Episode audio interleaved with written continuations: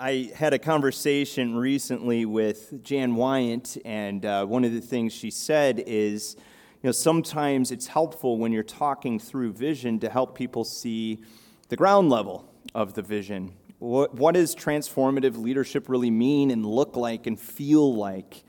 Sometimes when we think about something like transformative leadership, we're like, oh, you know, Pastor Rob's saying that I need to become a Bible study leader at church, or, you know, step up and, and start preaching, or something along those lines. And I have to say, while that may be true for some of us, that some of us need to do those things. Transformative leadership is all about the day to day activities of life. It's how I pray, it's how I approach work that day. It's what I do with my children in the home. It's how I conduct myself with my church family. That's really what we're getting at when we're looking at the Master's plan. Jesus wanted you to see that your pursuit of Him, your following Him, your discipleship to Him is 24 7, 365. That's what transformative leadership is. So let me pray for us this morning as we conclude this series. We'll be moving forward next week into a different series, but I want to ask that God would help us continue along in this vision as a church. Shall we pray?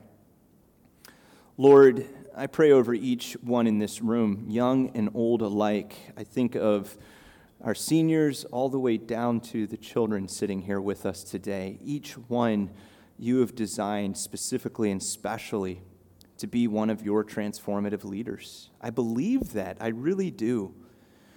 I, I pray that first and foremost, we would see the makeup of a leader, that you've called us to be a leader, and then the, have the tunnel vision of a leader. Know that your Great Commission calls us to be disciple makers. Lord, that we would have the measure of a leader, that we would see that greatness is about not about my own personal ambitions and success, but it's about serving others for the glory of God. Lord, that we would also have the limits of the leader, remembering that our, our life is not structured around all of the activities. That's not what makes up our life, but it's the will of God. It's following your will. And we can do that at the relaxed pace of Jesus because Jesus said that his yoke was easy. I believe that. And I want to operate in those sort of rhythms, Lord. This morning, we're going to be looking at the community of a leader. And I pray that you would open our hearts even deeper toward the community, the church. In Jesus' name I pray. Amen. So, as we look at the community of the leader, listen closely to this statement.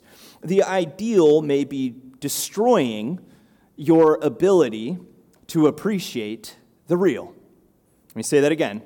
The ideal, your perfect image of something, may be destroying your ability to appreciate the real, how things really are. And, you can think of this in a lot of different areas of life. For example, let's think about work for a minute. Many of us have an ideal when it comes to work. I have a dream job, a dream boss, dream coworkers, even ideal pay. And then you show up to the real thing called your job. The pay is, eh, the boss, well, the boss expects you to pull rabbits out of magic hats a lot of times, doesn't he or she? Uh, you seem to have so many things piling up on your plate and you can never seem to get ahead. Or what about all those coworkers? You like most of them. There's just that one, though, that you could do without. You see, you've been at that place for some time, and initially, you were so excited when you landed the job, but now, seven years in, you're wondering to yourself, is there a better job? And maybe there is. Maybe there is. But the point I'm making is couldn't you enjoy the job that you presently have? Let's think about it in terms of our marriage. If you are married, then you might understand this dynamic that I experienced with my wife, Katie. You see, when Katie and I got married, no two people in all of the world or even universe loved each other to the depths and degree that we did. And, and we were never going to argue because, you know, we complemented some, one another so well. And then we committed to vows and we started living together day after day, and reality set in. It turns out, can you imagine this? That Katie doesn't make me feel the way that I want to feel every day. And how dare she? The ideal, I think, disrupts our appreciation of the real when it comes to our spiritual community. You see, this morning we're going to be taking a look at the community of a leader. And I want you to understand this transformative leaders know that real transformation requires relationships or community. Our community begins with a life giving, vital relationship, our connection to the God of the universe. But when I come into a relationship with the God of the universe, He also places me into a dynamic human family a community called the local church.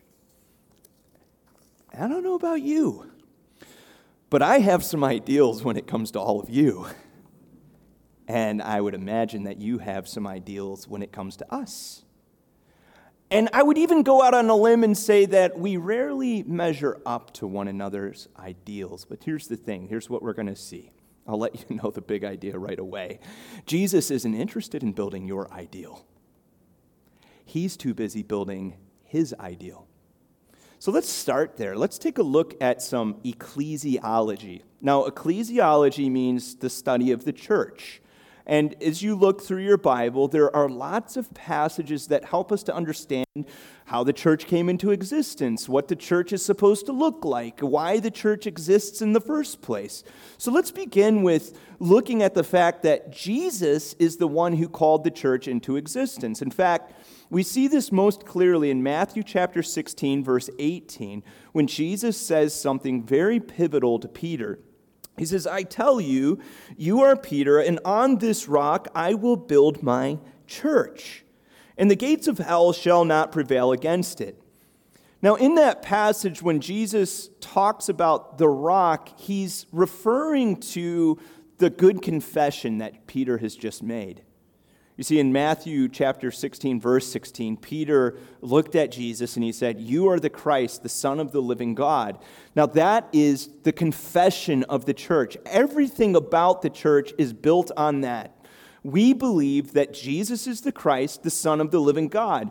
He came to this earth, He died in our place, He lived the perfect life that we couldn't live. He rose again from the, the dead on the third day, and by rising from the dead, conquered sin and death. That's the confession of the church.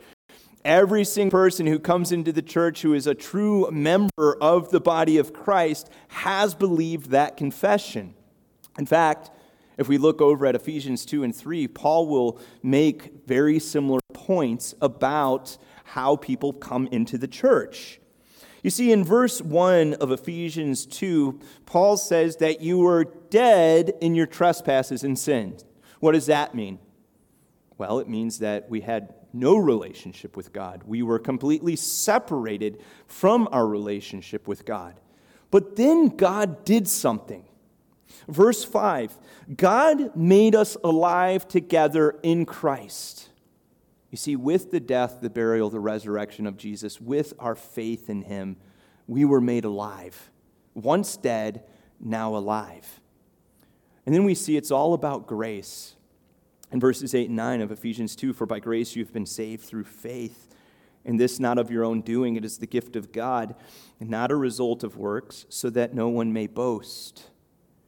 Now, here's the second thing I want you to see about the church you see, some of us think that the gospel kind of begins and ends with us coming into a relationship with God. It just kind of stops there. It's me and Jesus. That's it. But what we see in the scriptures, particularly Ephesians 2 and 3, is that the gospel also places us into a new community, a new set of relationships. Now, over the Christmas season, we were in a series called Christmas on Lockdown, and we looked at how because Jesus came, he unified two very disparate groups, the Jews and the Gentiles. We saw that division is a normal sinful tendency of human beings. But because of the gospel, we have a commonality in Christ that brings us together. Well, Paul says the same thing. He said, God abolished the dividing wall of hostility. This is Ephesians 2 again. That he might create in himself one new man in place of two, so making peace and might reconcile us both to God in one body through the cross, thereby killing the hostility. And he came and he preached peace to you who were far off and peace to those who were near. For through him we both have access in one spirit to the Father. Okay, now let's ask another question. What's God's purpose in that? What's the big deal about bringing divided people together into one body? Well, Paul goes on in Ephesians chapter 3 verse 10. And he says that God's intent was that through the church the manifold wisdom of God might be made known to the rulers and authorities in the heavenly places.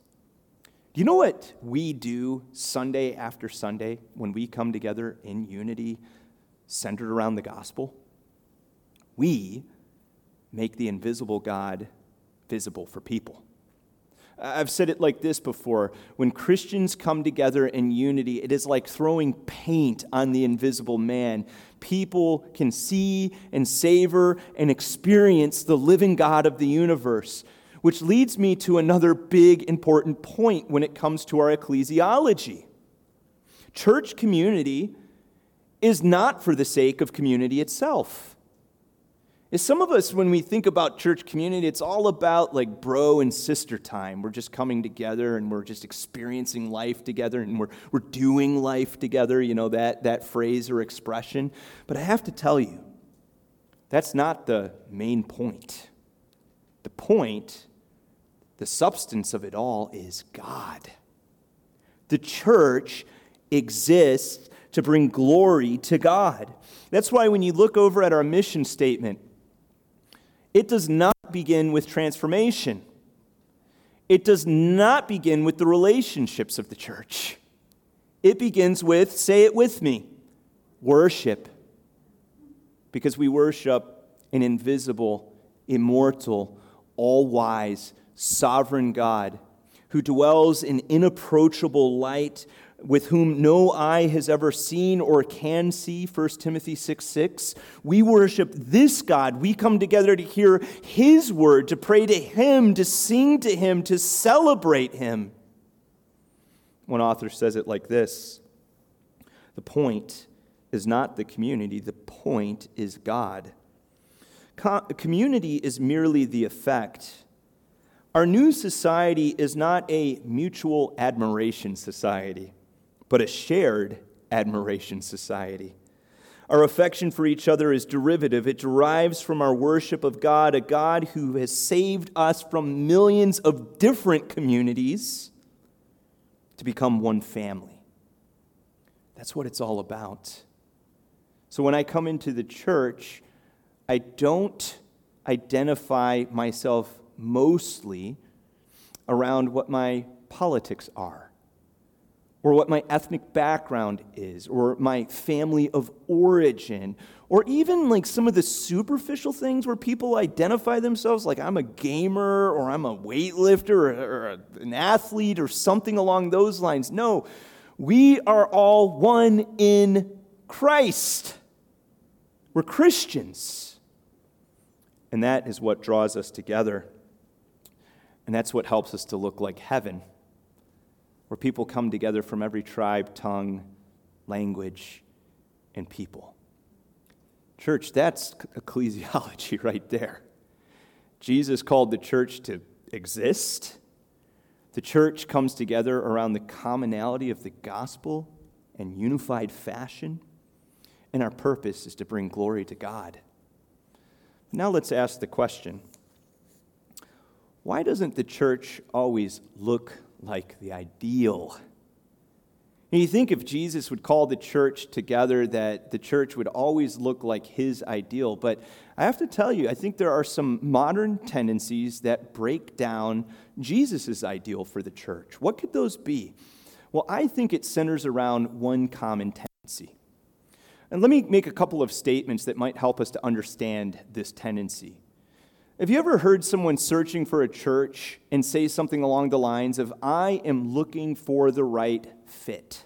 Now, what does fit mean? Well, for a lot of different people, it means a lot of different things. It might have something to do with music style, or theological style, or preaching style, or even architectural style, like what the building looks like, or the program style. Do they have kids' programs that meet the needs of my kids? Or even the kind of people that are in the church. Now, here's what we're doing when we center our decision to attend a church all around fit. We're saying, that the church needs to fit my ideal. When I walk through the doors, this place should conform or change around me. I wonder if we're going to make a quick aside here, just a thought. That's why we might be seeing so many moral failures among evangelical Christian leaders. Hmm. You mean if churches are mostly catering to fit, that they're not going to raise up the right kind of leaders, that they might just be raising up leaders who are good speakers or leaders who are highly relational or momentum makers? Now, what is curiously missing from the list? Well, what about humility or faithfulness or love of God or spirituality? Where are all those things? Hmm. Well, they don't tend to line up with fit categories, do they? Let me, let me make another statement. This one sounds a little more spiritual. How is this church growing me? How is this church growing me? Bible scholar Gordon Fee notes that a Christianity that focuses too much on the individual journey, the question, how is this growing me, uh, easily becomes, now he has some strong words here, so put on your steel toe boots, sourly narcissistic, he says, and crowds out openness to the Spirit himself. Hmm. You know, I agree with that. I, I was just like that when I was going to, through seminary for a season, and the, the professors, they beat it out of me. you see, when you're going through seminary, you're studying deep theology and the Bible, and you're analyzing Hebrew passages and Greek passages. And then you walk into church settings like a Sunday school classroom or the preacher who's preaching on Sunday morning, who's doing all the work of the church and preparing a sermon for Sunday morning. And you're sitting there as they're unpacking that sermon week after week, picking them apart, having roast preacher over points of minutia. Or you're doing it to the Sunday school teachers, whatever it is. You know, because I don't really like the theology that they expressed in that moment. Now, don't hear me wrongly. I love theology, very important. But it's like tertiary matters that I'm talking about here, not like the core, like the gospel and the Holy Spirit and the Trinity and those kind of things. Or their preaching style. I didn't like how they unpacked that passage. They didn't ask, answer that specific question that I had in my mind that week. You know what happened? I walked into one of my classes, and the seminary professor knew exactly what we were like. He just had us pinned down. And he said, You know what? I know what you guys are doing. You're walking into churches and you are picking apart the leaders, and, and you're just thinking that you're so superior to them in your theological understanding and Bible study. Well, I want you to flip your Bibles and start applying it just a moment with me. Okay. So we turn the Bible to 1 Thessalonians chapter 5 verses 19 and 20 and then he reads, "Do not quench the spirit. Do not despise prophecies, but test everything. Hold fast to what is good." And then he said, "If you ever walk into a church on a Sunday morning when the word of God is being opened and you say to yourself, I got nothing from that, you're messed up." Okay. Every time the Word of God is being opened, every time it is being expounded, the Spirit has something for you to say. And here's another thing it's not all about you. Sometimes the Spirit needs to say something to someone else in the room. I mean, I repented right there in my chair. I was so humbled here I've been going to church and missing the blessing of the Spirit for a year. You want to know what the common thread is now between the, the fit question and the is this growing me question? It is a modern worldview tendency called individualism. Unlike any other time in human history, we tend to analyze the worthiness of things according to our own individual needs or ideals. Now, let me offer a different ideal for a moment. What if committing to a local church as a one, a better, a for better or worse family, and not because you know there's another church that popped up that's really cool and the preacher seems cooler than the previous preacher. What if committing to that church is Jesus' ideal? What if Jesus' ideal is not about the church fitting my needs, but actually, when I come into the local church, I fit into the local church, their mission, their vision, their values. Where I find my way in that local church and ask, what can I do to strengthen this place and become a participating part of the family? Now, I know that's a countercultural way of looking at it. But remember, Jesus' entire message is countercultural. Like, you're supposed to love your enemies? Really, Jesus? You're supposed to love those oddballs that, you know, show up to this place week after week who are totally different from. Are you serious, Jesus? Yes, he's very serious. Here's what we come to find out transformative leaders know that there is something special about this countercultural way. Take a look now at Ephesians 2 19 to 22, and, and we're going to see theologically that Jesus is building something beautiful through this countercultural church. So then, you are no longer strangers and aliens, but you are fellow citizens with the saints and members of the household of God, built on the foundation of the apostles and prophets, Christ Jesus himself being the cornerstone, in whom the whole structure, being joined together, grows into a holy temple in the Lord. In him, you also are being built together into a dwelling place for God by the Spirit. So let's take a look at that biblical image of the stones being built together into a dwelling place for God. Now, author and pastor Brett McCracken notes this. he notes that a dwelling place requires not one big stone, but many pieces of stone interlocked and fortified together. It's not that the stones must lose their individuality or their unique texture. In fact, when you look at the image, you're not to envision like a bunch of uniform bricks that all fit together or prefabricated concrete. No, he says it's just that only together do individual stones achieve the structural purpose of becoming the household of God? So here's what we come to realize as we look at all of this. When fully appreciated, the real is better than my ideal. I am so glad that Katie is not the living manifestation of my imagination. I mean, can you imagine if 22 year old Rob was deciding what Katie needed to be like and look like for the rest of her life? That would not be a good thing. I was a knucklehead back then. I am so glad that she is not my imaginative wife, that she is who she is. And it turns out that if we were to walk into a church and coerce that place to become our ideal, we would end up hating it. But when we walk into that place and it's Jesus' ideal, and we find our way into that ideal, we learn to love it.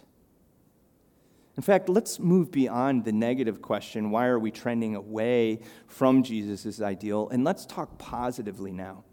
What does Jesus intend to do through a healthy, vibrant local group of transformative leaders in faithful church community? What's his point? What does he want to do in and through us? Well, we see his purpose in the Great Commission again. Let's look at that all over again. Go, therefore, and make disciples of all nations, baptizing them in the name of the Father, and the Son, and the Holy Spirit, teaching them to observe all that I have commanded you, and behold, I am with you always to the end of the age. So it's here in the Great Commission that I would submit to you that we see two great purposes for the local church one being evangelism, the other being discipleship. Now, of course, discipleship is the broad umbrella category, but if we're going to think in terms of evangelism and discipleship, we're thinking of people before they come to Christ and then what happens after people come to Christ as they grow in maturity to look like Jesus. So you have that first part of the Great Commission, which is people are being baptized. That's evangelism. So, vibrant, healthy church community fuels evangelism. Where do we see that in the Bible? Well, a lot of places. But John 13 35 in particular. Jesus says here, By this people will know that you are my disciples if you build a megachurch complex with a beautiful library and all kinds of nichey, beautiful, awesome spaces. Then they'll know you're my disciples. No, that's not what he said. He, he also didn't say that they will know you're my disciples if you're always on the leading edge and the first to speak out for that social justice matter. Nope, he didn't say that either. No, he said, they'll know you're my disciples if you have love for one another.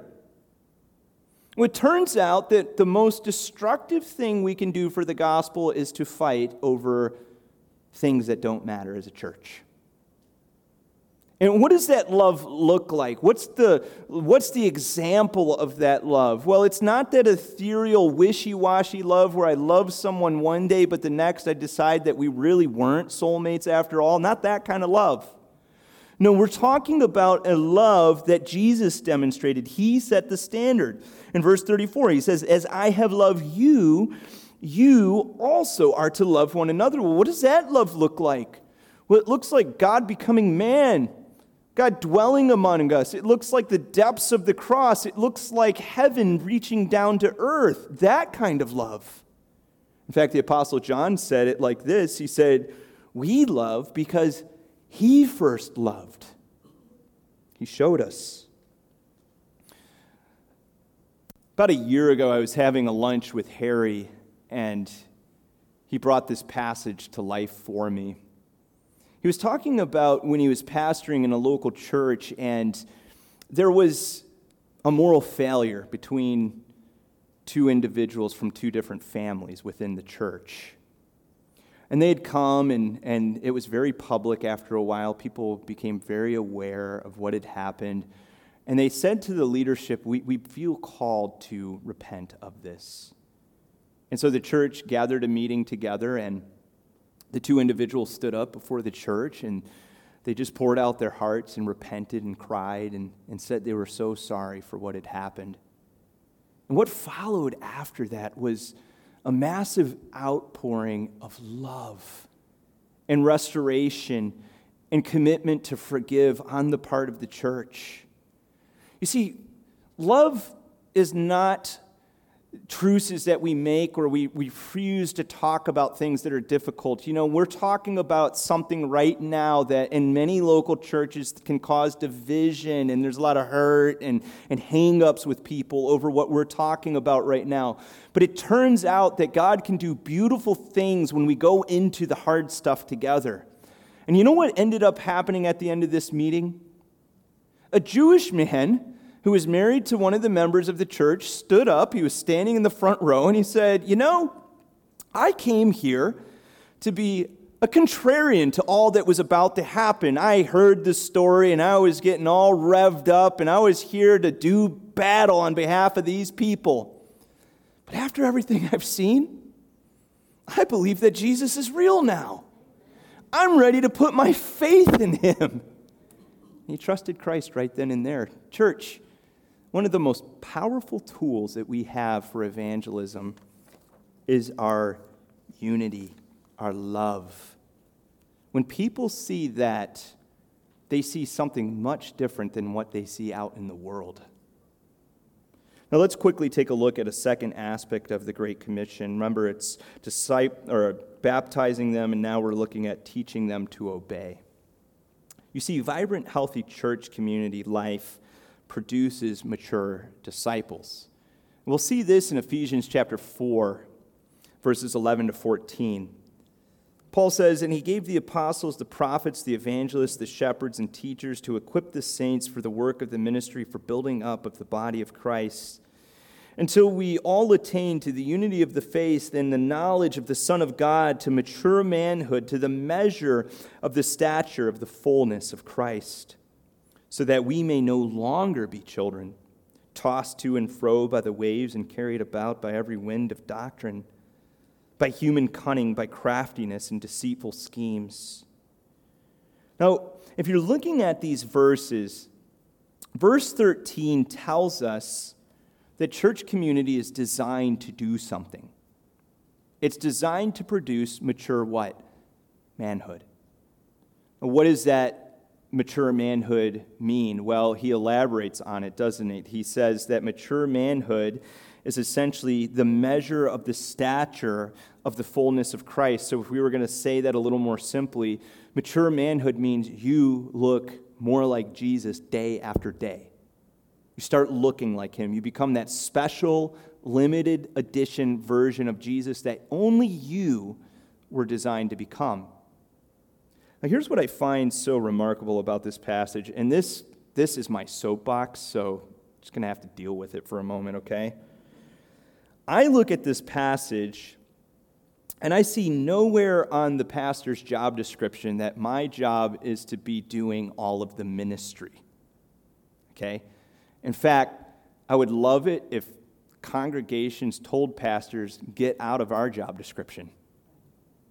If the pastor's always showing up to the hospital, if the pastor's always the one who's taking care of the needs in the community, if the pastor's always the one doing all the teaching in the church, if the pastor's doing everything, he is way up in your job description. That's not a good thing. No, it tells us in the passage that the pastor's job is to equip the saints to do the work of the ministry. And what's the result when the congregation becomes the focus of the ministry? When the congregation comes into focus, the church is built up. They become that ideal that Jesus intended us to become. Nothing grows us like Holy Spirit cultivated community. I, w- I want us to see a couple of ways that this Holy Spirit community works. Let's look at community at work. The first is that I want you to understand that the Spirit uses the hard relational dynamics of community to grow you. Okay, let that one sink in for a moment. If you leave a church family when the going gets tough, you may be leaving just when growth is optimum.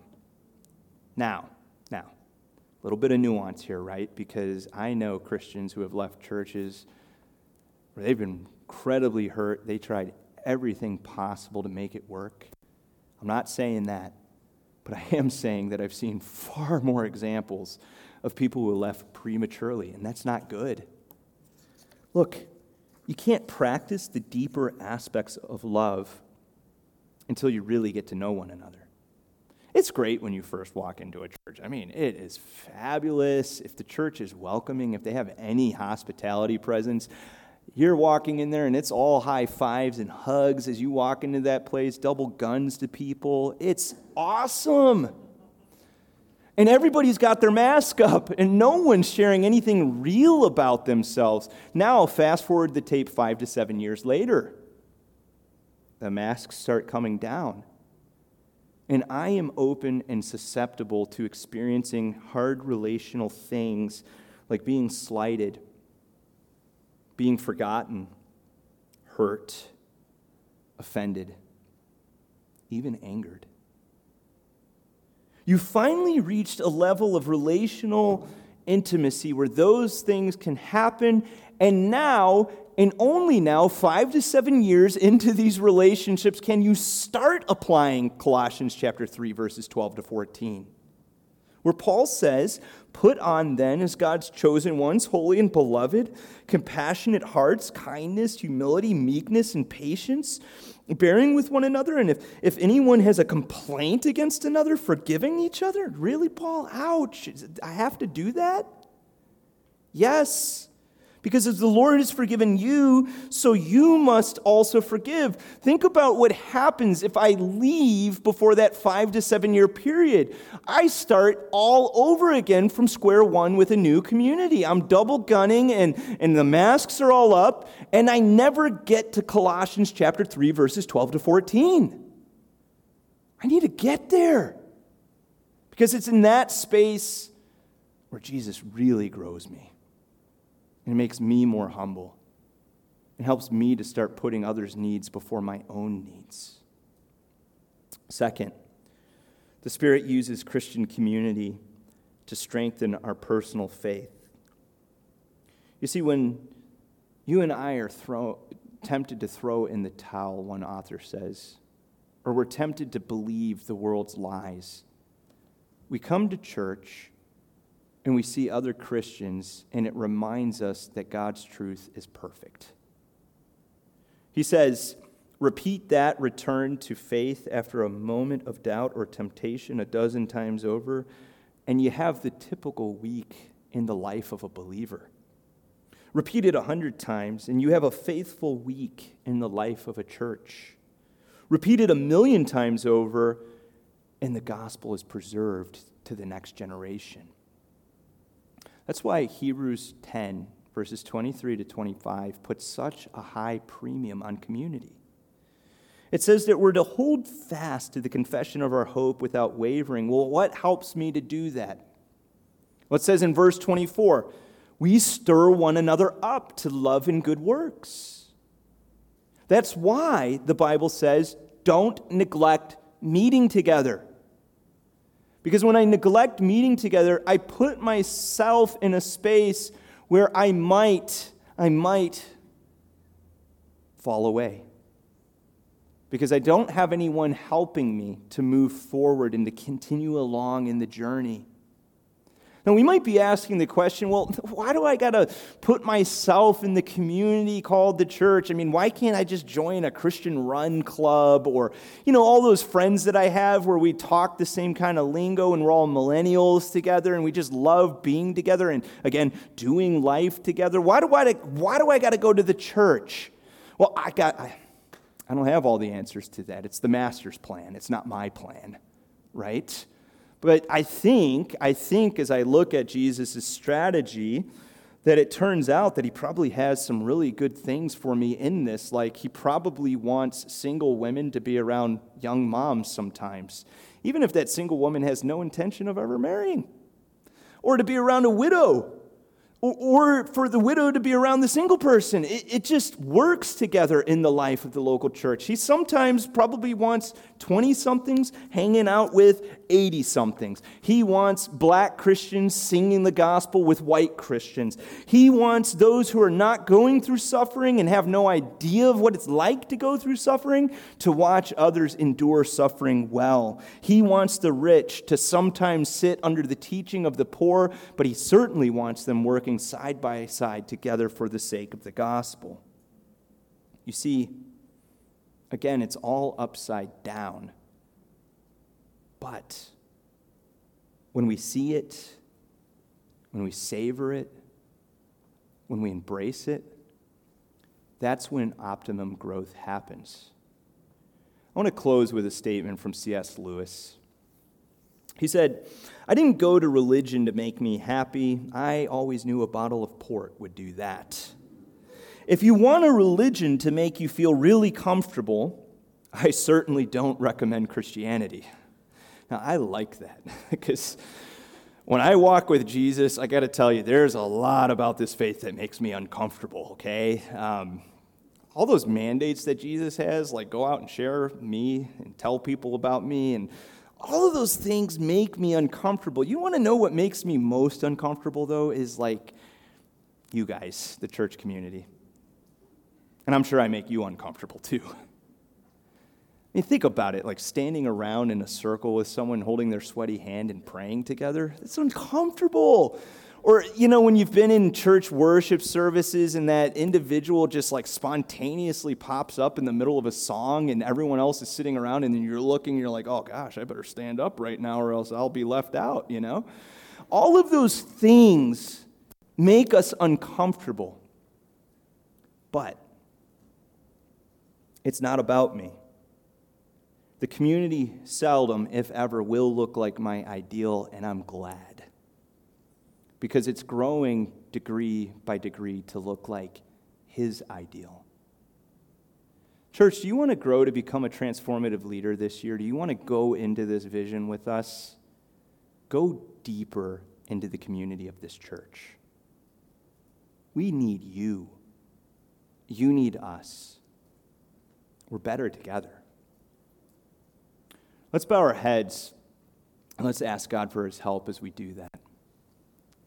Lord, I thank you for this look at ecclesiology this morning, the church, the place that you, the people that you've called together to represent you here on this earth, to forward your mission.